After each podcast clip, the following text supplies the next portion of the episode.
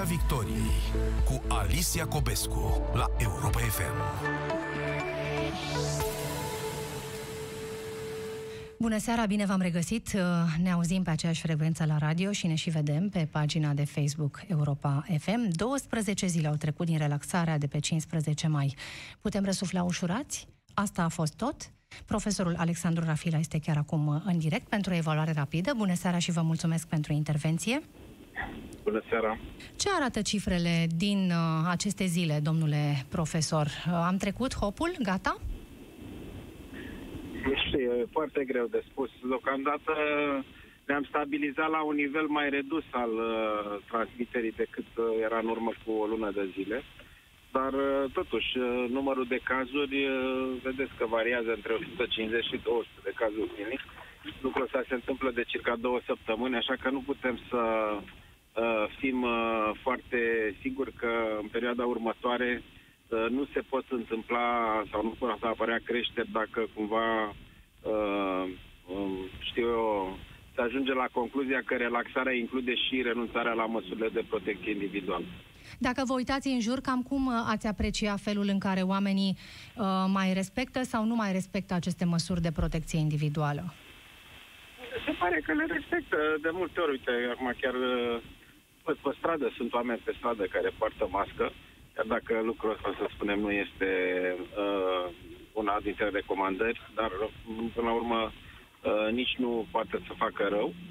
Uh, știți, percepția pe care o avem așa când ne uităm este subiectivă, se referă la locuri pe care le frecventăm uh, mai, uh, mai des, uh, deci nu putem să facem o apreciere la ce se întâmplă la nivel național. Dar, pe de altă parte, cifrele pe care le primim din județe, care arată cazurile noi de îmbolnăvire, sunt, sunt relevante. Și, sigur, și alte observații care sunt importante pentru epidemiologi, cum ar fi uh, Uh, știu eu, uh, numărul de uh, cazuri care sunt internate în secțiile de terapie intensivă, proporția, compararea proporțiilor sau numerelor între persoanele nou infectate și cele externate la un anumit moment. Lucrurile astea sunt importante pentru că reflectă și capacitatea rezilientă a sistemului de sănătate de a prelua persoane infectate inclusiv cazurile grave. Și astea sunt, cred că, lucruri importante. Așa un pic au mai crescut numărul de cazuri la terapie intensivă, dar nu, nu îngrijorător încă.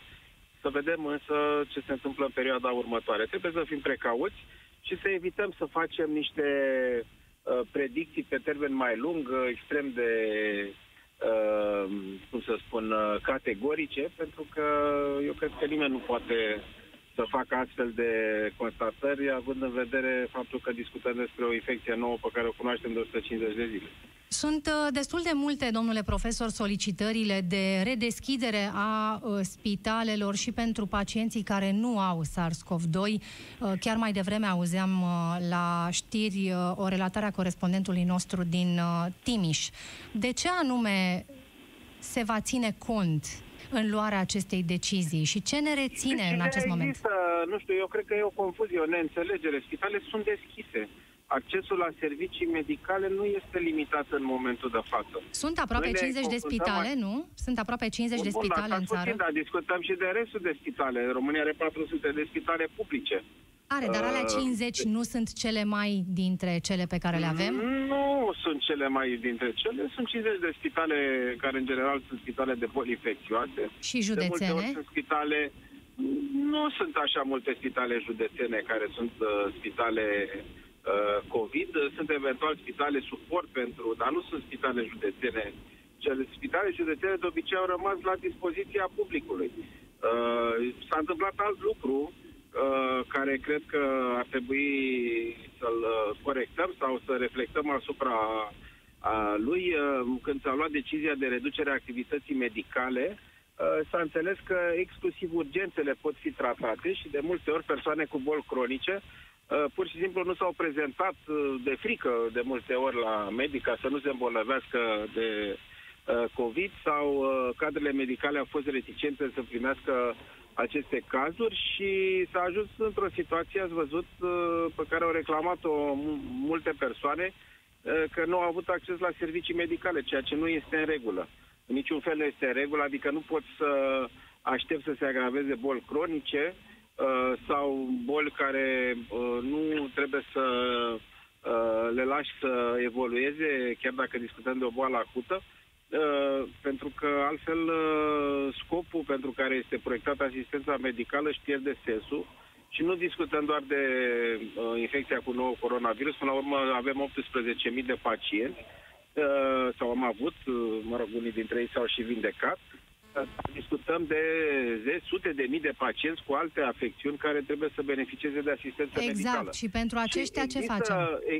Există, păi, pur și simplu îi tratăm. Ce să facem? Uh, în personalul medical are echipament de protecție, Uh, deci uh, nu trebuie solicitate. Există, eu văd așa, aud uh, multe solicitări de testare a pacienților înainte de ce să meargă la o investigație sau să fie consultați. Nu este cazul să facem acest lucru pentru că el nu este prevăzut nicăieri și faptul că personalul medical are echipament de protecție, exact ăsta este scopul. Utilizezi echipamentul de protecție ca să nu te infectezi și Uh, lucrul ăsta este, este foarte clar. Aici sunt două. Foarte multe, foarte multe situații în care se cer uh, investigații în ceea ce privește infecția cu nou coronavirus pacientului.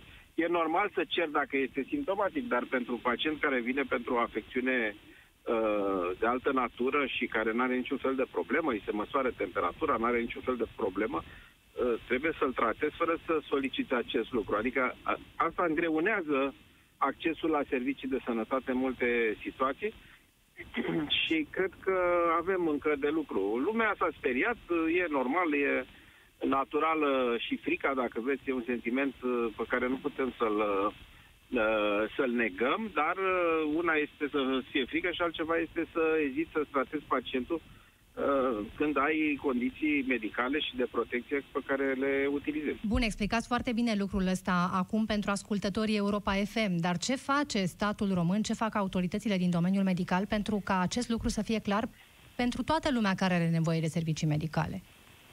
Mm, eu nu pot să răspund în locul autorităților. Eu nu lucrez în zona executivă. Eu sunt un medic uh, care lucrează la un spital din, de adevărat de boli infecțioase din București.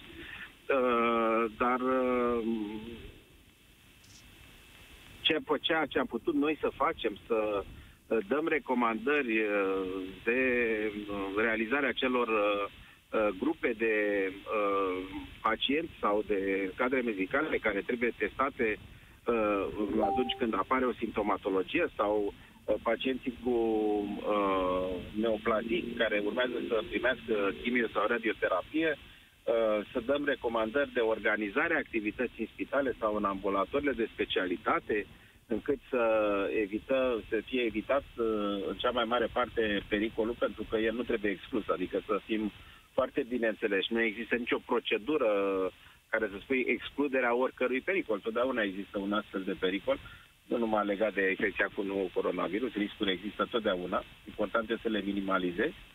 Uh, deci uh, asta am făcut. Uh, mai departe, cum uh, și cât interes există pentru ca acest lucru să se și transpună în, în realitate, mi-e greu să spun pentru că nu am, n-am nici pârghile și n-am nici căderea să fac eu comentarii legate de ceea ce fac autoritățile în această, în această perioadă. Și Pentru încă... că, vedeți, lucrurile astea sunt uh, pe multe planuri, nu se referă doar la asistența medicală, se referă și la modul în care există, este gândită uh, repornirea diverselor uh, tipuri de activități și așa mai departe. Adică sunt multe paliere de discuție. Și încă o temă foarte importantă și prezentă în spațiul public, domnule profesor, aceea a testării.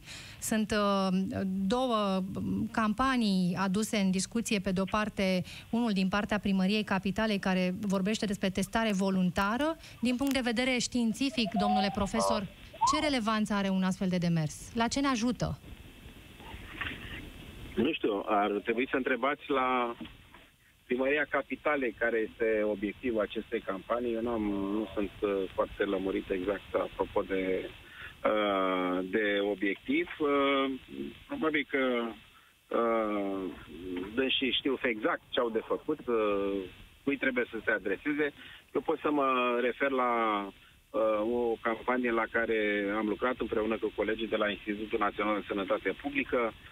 Se referă la testarea la nivel național a seroprevalenței în ceea ce privește infecția cu nou coronavirus, adică să vedem care este proporția cetățenilor care a trecut prin această infecție până în luna iunie-iulie Uh, să vedem care sunt grupele de vârstă cele mai afectate, care sunt zonele din țară cele mai afectate, încât să poată fi luate niște măsuri de sănătate publică care să răspundă uh, interesului. Uh, Și cum faceți Institutul selecția? De Sănătate, adică când discuta, discutăm, numai o secundă, da. când discutăm de o problemă de sănătate publică, în spate, în principiu, trebuie să fie o instituție de sănătate publică care se ocupă cu acest lucru. Fie de, de discutăm de Institutul Național de Sănătate Publică dacă la nivelul țării, fie discutăm de o direcție de sănătate publică, dacă ne referim la un anumit uh, județ. Uh, cum s-a făcut selecția? Este o selecție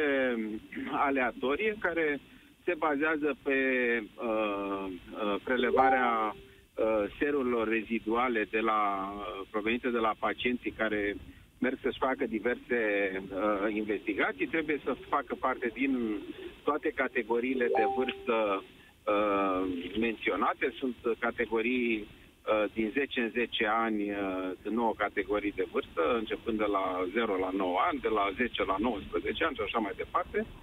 Uh, din uh, eșantionul este reprezentativ pentru fiecare dintre cele uh, 9 regi- 8 regiuni ale, ale României.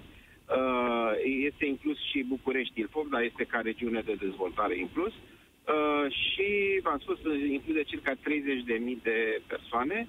Testarea se face din SER, nu se face din, uh, nu este un test rapid, se face din SER, care se va testa prin metode moderne, în platforme tehnologice la Institutul Național de Sănătate Publică, pentru că e normal să poți să aduni aceste seruri din toată țara, ele vor veni congelate, Uh, în uh, microtruburi, special pentru, pentru acest tip de investigații și uh, vor fi testate într-o platformă tehnologică cu teste care uh, au o sensibilitate și o specificitate ridicată Două de întrebări 99%. aici. Cum alegeți oamenii? Înțeleg că sunt importante niște șantioane uh, pe, pe categorii de vârstă, dar ziceți în același timp că sunt oameni care se duc oricum să-și facă un set de analize? Da, da, setul de analiză nu trebuie să fie neapărat, gândiți-vă, în scopul diagnosticării unei boli. Sunt persoane care, de exemplu, își fac, o, uh, își fac analize în mod regulat, sunt necesare, de exemplu, pentru recomandate de serviciile de medicină a muncii.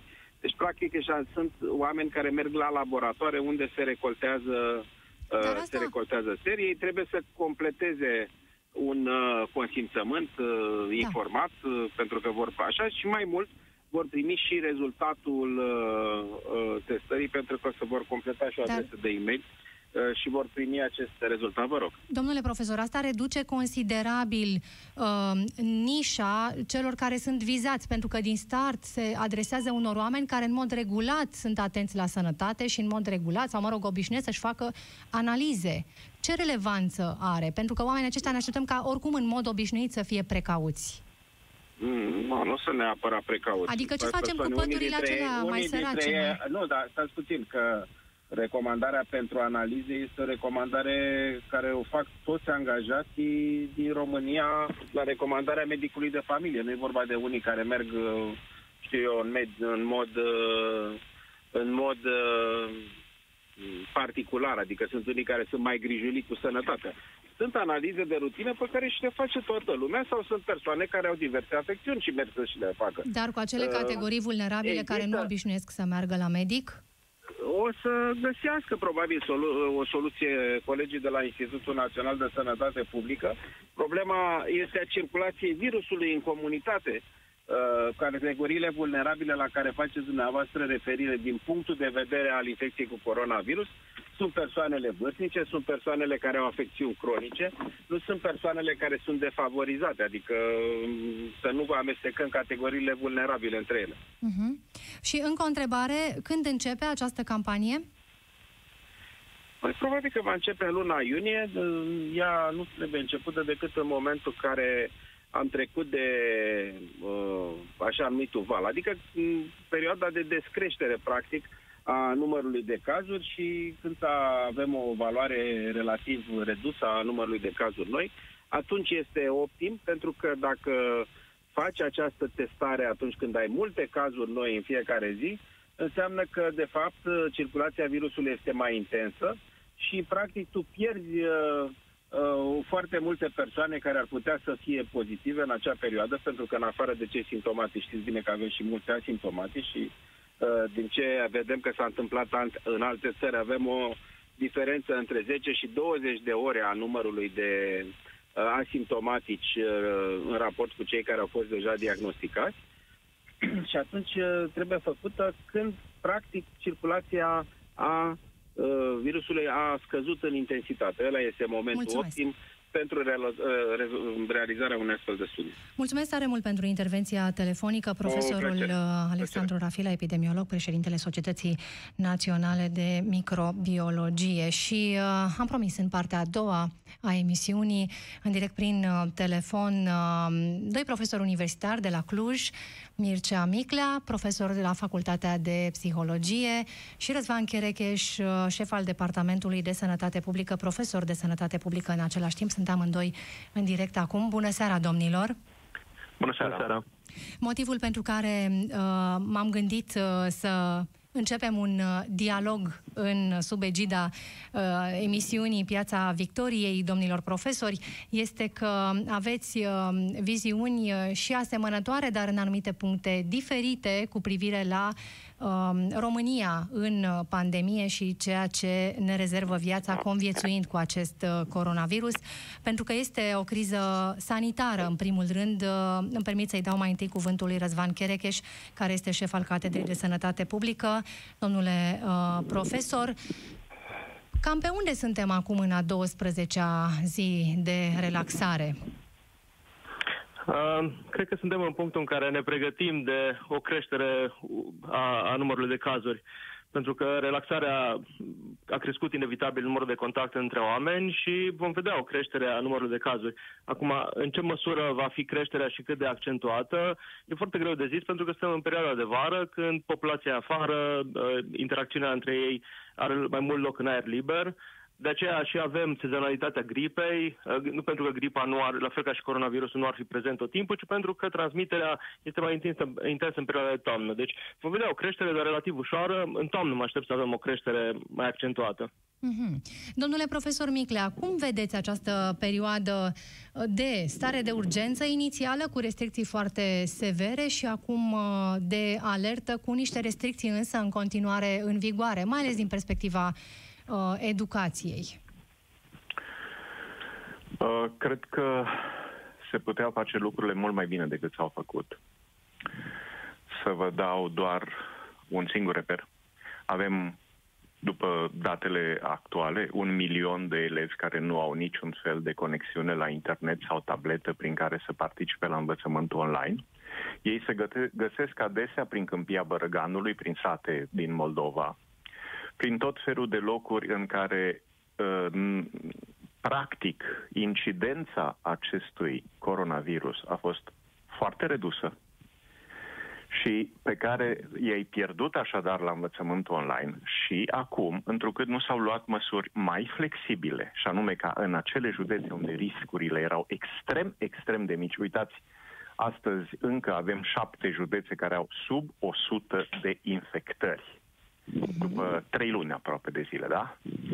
Și acești copii, aproape un milion, au fost pierduți. Glasul lor nu s-a auzit. Ei au fost ignorați, uh, ei nu sunt prezenți pe rețelele de socializare, ei nu au reprezentanți în media, nu sunt reprezentați în guvern sau, mă rog, nu au o susținere prin ONG-uri, etc. Și, prin urmare, ei au pierdut extrem de mult. Analfabetismul funcțional va exploda uh-huh. după uh, această perioadă. Haideți să aflăm de la specialiști. ar fi trebuit da, să fie, ar fi trebuit să fie măsuri contextuale, acolo unde riscurile sunt foarte mici, se putea, după starea de uh, urgență, se putea începe, sigur, cu cap, cu jumătăți de clase, cu anumite măsuri de protecție, se putea începe școala. După cum se putea începe școala de la 1 septembrie. Dacă, repet, nu vrem să avem o explozie de învățământ funcțional, de uh, analfabetism funcțional. Uh-huh. Haideți să vedem cum se vede din perspectiva specialistului în sănătate publică o astfel de soluție. Răzvan Cherecheș, după cum spune profesorul Miclea, în județe în care n-ai nici măcar 100 de cazuri, ai fi putut să deschizi școlile? Teoretic, da, și cred că ar fi fost o soluție bună. Dacă, și aici e un mare dacă, dacă am fi avut capacitate de funcționare administrativă în direcție de sănătate publică, pentru că un sistem, cum spune domnul profesor, ar fi avut nevoie de un răspuns rapid, eficient și flexibil în funcție de evoluția situației. Ori, în momentul în care s-au luat deciziile de întrerupere a școlii la nivel național, s-a luat ținând cont de faptul că Direcția de Sănătate Publică și, și Institutul Național de Sănătate Publică au o capacitate extrem de redusă, competență foarte mică și foarte puțini oameni. Deci s-au luat măsurile ținând cont de faptul că nu avem capacitatea datorită subfinanțării, datorită lipsei de interes pentru sănătate publică și nu avem capacitate să răspundem suficient de rapid. Numirile au fost politice, deci direcția de sănătate publică în momentul de față sunt lente, ineficiente, de aceea a fost nevoie să se ia astfel de măsuri. Mm-hmm. Domnule profesor Miclea, așadar dacă am fi avut cu adevărat descentralizare, adică independență la nivel local și competență, ar fi fost o soluție. Dar România este așa cum este. Ce ziceți? Uh, nu, eu cred că și în acest eu sunt de acord cu profesorul Cherecheș în ceea ce spune, dar vreau să vă uh, spun un lucru foarte clar. Dacă un sistem nu experimentează, nu învață. Noi am fi putut să învățăm o mulțime de lucruri, dând drumul la școlile unde riscurile era extrem de mic, repet, um, la un moment dat în, la finalul stării de urgență în Vâlcea erau 20 de cazuri, în Brăila erau 20, în Galați la un moment dat parcă s-a anunțat că nu mai au niciun fel de uh, infectat. Adică Păi uh, da. dai drumul la acele locuri unde uh, riscurile sunt extrem de mici și în același timp înveți. Uh, da. Domnule, cum trebuie să lucrăm cu jumătăți de clase, cu câte o treime de clasă, să lăsăm o pauză între, de o jumătate de oră între prima parte a clasei care vine de la 8 la 10 și a doua parte a clasei care vine de la 10 la 12 sau să lăsăm o oră pauză? Cum? Să, adică în toamnă am fi fost pregătiți pentru că am fi experimentat da, acum. dacă îmi permiteți. Okay. În toamnă dacă suntem am fi avut, pregătiți. Dacă am fi avut, oh, imediat uh, reluăm discuția exact de acolo, dacă am fi avut avut, cum spunea Răzvan Cherecheș, o direcție de sănătate publică în Vâlcea, capabilă să urmărească cu mare atenție ce se întâmplă odată ce școlile sunt redeschise și capabilă să-și asume o decizie de îndată ce vede că ceva acolo a luat-o la vale, nu? Doamne riscurile erau extrem de mici. Avem încă acum șapte județe care au sub 100 de infectați.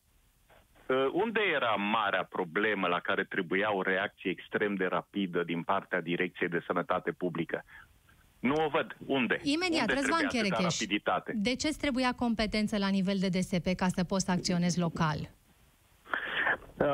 Da, pentru că odată ce au fost identificate cazurile, trebuie făcută o anchetă epidemiologică, văzut dacă uh, are loc o distribuție, dacă are loc o creștere a numărului de cazuri identificate, contactele. Acum, eu sunt de acord cu domnul profesor că în locurile unde, mai ales după ce s-a instaurat uh, starea de urgență și au fost închise județele. Uh, măsura inițială a fost necesară, dar eu sunt de acord cu el că imediat ce s-a instaurat starea de urgență și am avut deja țara fragmentată pe județe, pe regiuni, puteau deja să se gândească și să se ia măsuri customizate pentru fiecare regiune. De exemplu, acum suntem într-un moment și de în care avem o înțelegere mult mai bună a evoluției și a distribuției virusului și cred că se poate discuta pentru la toamnă deja să se înceapă școala în model pilotat, cum zice domnul profesor, în, în mai multe zone uh, și ținând cont de faptul că înțelegem mult mai multe. Cred că ar trebui să facem o tranziție de la uh, modelul actual paternalist și extrem de centralizat, în care statul decide cum să cum să protejeze cetățenii către uh, uh, responsabilitatea individuală mai mult. Așa, Răzvan Miclea, uh, Mircea Miclea, spuneați că nu suntem pregătiți nici și pentru septembrie. De ce? Pentru că nu am experimentat și atunci n-am învățat nimic, nu? Dacă am fi experimentat acum în acele județe sau în acele locuri în care riscul era mic, am fi putut să reflectăm asupra acestor uh, încercări, asupra acestor uh, experimente și în toamnă eram mult mai pregătiți cu reguli, cu decizii, cu proceduri, pentru că Numai așa poți să fii din ce în ce mai adaptat la o provocare dacă experimentezi în condiții în care riscurile sunt minime și înveți din riscurile respective. Bun, Aș acum... mai vrea să subliniez încă ceva. Vă rog. Uh, Riscurile sunt întotdeauna decupate, să ne fie foarte clar. Într-o orice societate, la un moment dat, uh, apare un decupaj a riscurilor, pentru că în fiecare moment sunt foarte multe riscuri la care acea societate este supusă. Dintre ele, noi decupăm unele riscuri pe care le socotim mai mari. Noi trebuie să fim foarte atenți la aceste decupaje, pentru că riscăm să avem costuri enorme ale unor decupaje proaste. Să vă dau un exemplu din punctul meu de vedere. Uh, care uh, uh, e un decupaj greșit. De pildă, după starea de uh, uh, urgență, care a fost necesară și care a trebuit să uh, vadă dacă se poate ține sub control, care este situația, să înțelegem într-adevăr mai bine cum e dinamica răspândirii publice a virusului, etc. După această stare, uh, eu cred că mai ales în legătură cu anumite categorii de bolnavi care au boli grave, uh, ar fi trebuit să înceapă tratamentul lor la spitale, ori acest tratament a fost blocat, adică să ne lămurim. Dacă eu nu am infarct, dar am probleme cu inima grave, dar am infarct, nu am voie să mă duc la spital. Dacă eu am diabet, care e disfuncțional, dar nu am făcut comă diabetică, nu mă duc la spital. Adică uh, riscurile acestor oameni au fost trecute sub tăcere, dar n-au existat. O să-i vedem anul viitor. O să-i vedem anul viitor cum o duc. Câți dintre ei mai rezistă până anul viitor, da? Sunt studii pe Marea Britanie care arată foarte clar că în această perioadă, deci și la ei s-a întâmplat lucruri similare, în perioada de stare de urgență s-au redus cu 76% trimiterile spre tratament la la uh, bolnavi de cancer și estimează o creștere cu 50% a morților de cancer anul viitor. Da.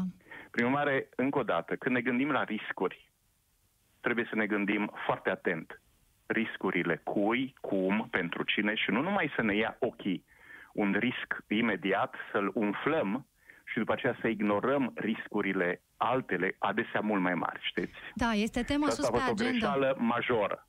Este temă sus pe agenda redeschiderea cu adevărat a spitalelor pentru, pentru pacienții care acum? suferă de boli cronice. Acum? Da, când se putea nici face după terminarea stării de urgență? Mircea Miclea, nici, măcar, nici măcar acum. acum. Răzvan Cherecheș, de ce adică nu risc, se deschid? Ei nu sunt la risc? Ei nu sunt la risc? Da, haideți să vedem că probabil că au cântărit mai multe tipuri de riscuri. Răzvan Cherecheș, ce părere aveți? Apropo de da, redeschiderea cu adevărat a spitalelor pentru pacienții care suferă de boli cronice. Uh, consider că, sunt perfect de acord cu domnul profesor, consider că trebuia făcută de mult.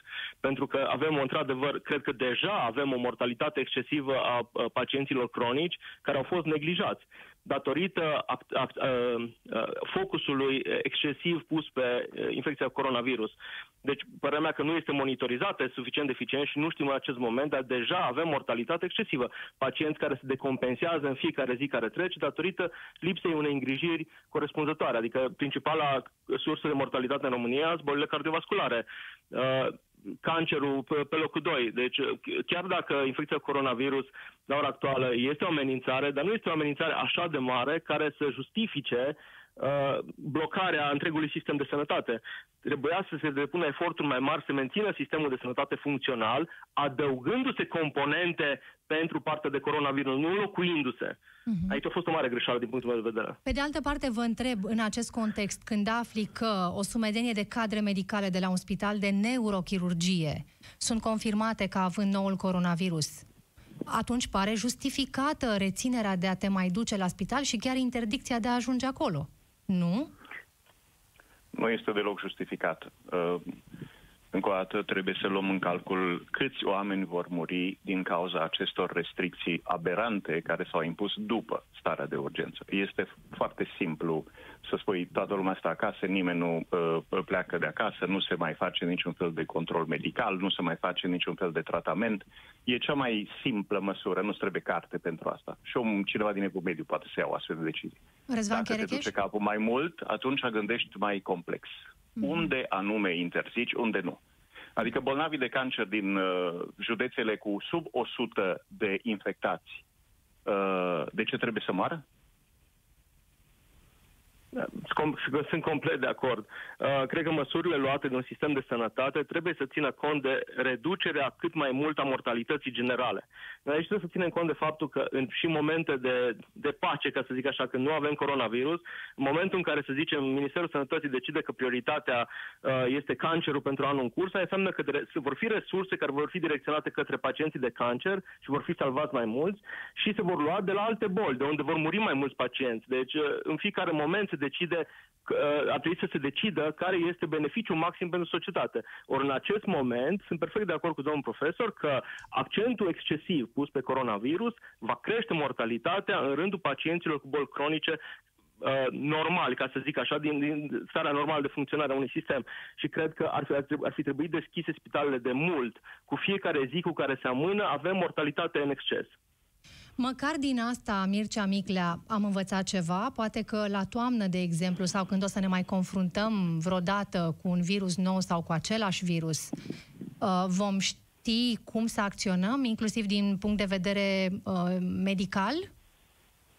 Aveți Eu... această viziune? Eu sper, uh, trebuie să facem două lucruri. Unu, să învățăm. Doi, să decidem în baza ceea ce am învățat. Da? Uh, degeaba învățăm dacă nu decidem. Adică, să zicem, noi care nu putem să decidem, învățăm, dar decidenții nu învață și decid cum cred ei. Ați spus ceva mai devreme, nimic. că dacă te e duce mare... capul, gândești un plan complementar celui da. de tratare a coronavirusului, de unde am tras concluzia că cei care pot să facă asta nu au competență și gândire, viziune? Ceea ce s-a văzut până acum este că nu au uh, viziune, nu sunt dispuși să învețe pentru ca să-și îmbunătățească decizia în lunile viitoare. Și, repet, este vorba aici de binele public, nu e vorba de uh, o opinie.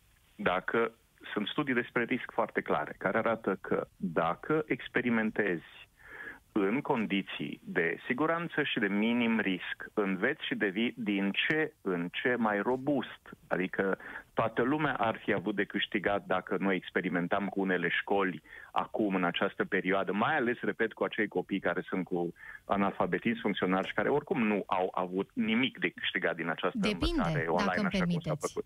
Depinde. Da. Poți să-ți asumi un risc știind că există totuși o plasă de siguranță, că riscul tău, pe de-o parte, se va transforma în lecție pentru a gestiona mai bine o situație ulterior, dar că tu nu vei deveni victima acestui risc.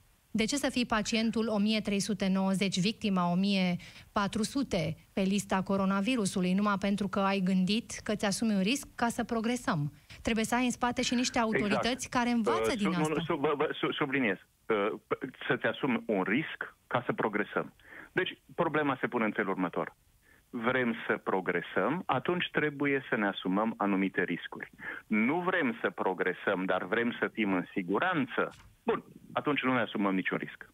Dar atunci nu progresăm, da? Să ne fie clar. Răzvan Cherecheș, cum vă explicați uh, cifrele în esență bune pe care le avem după această nenorocire în comparație cu ceea ce s-a întâmplat în alte țări? Uh, acum sunt mai multe explicații. În niciun caz nu are de face cu genele speciale a est-europenilor.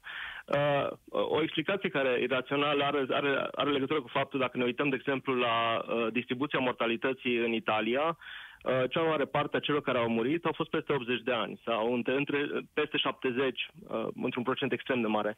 Uh, la noi, speranța de viață e semnificativ mai redusă și, în plus, dacă ne uităm la speranța de, de viață cu o boală cronică severă în România, unde speranța de viață e undeva între un an și doi, și în Italia undeva între 10-15 ani.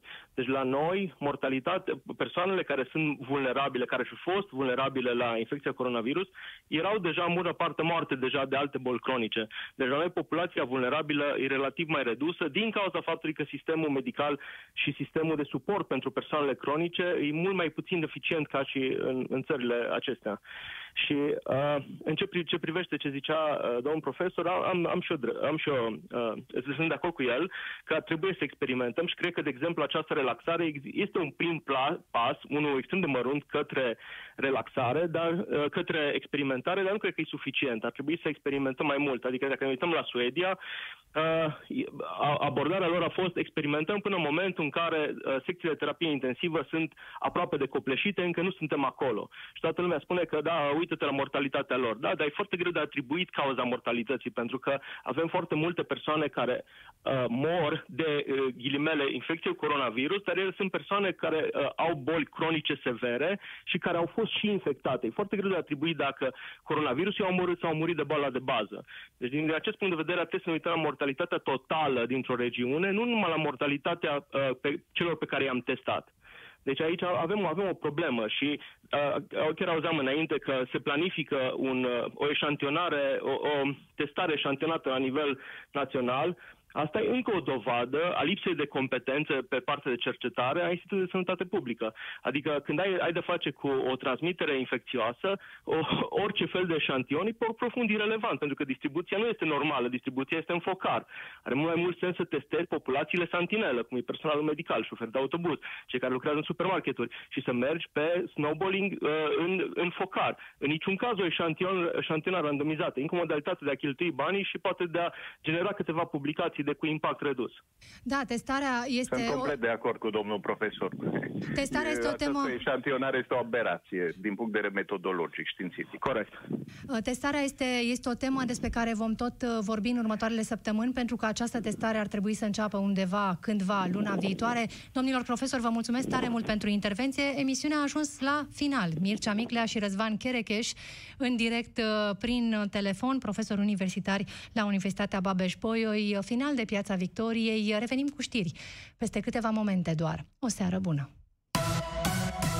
Piața Victoriei cu Alicia Cobescu la Europa FM.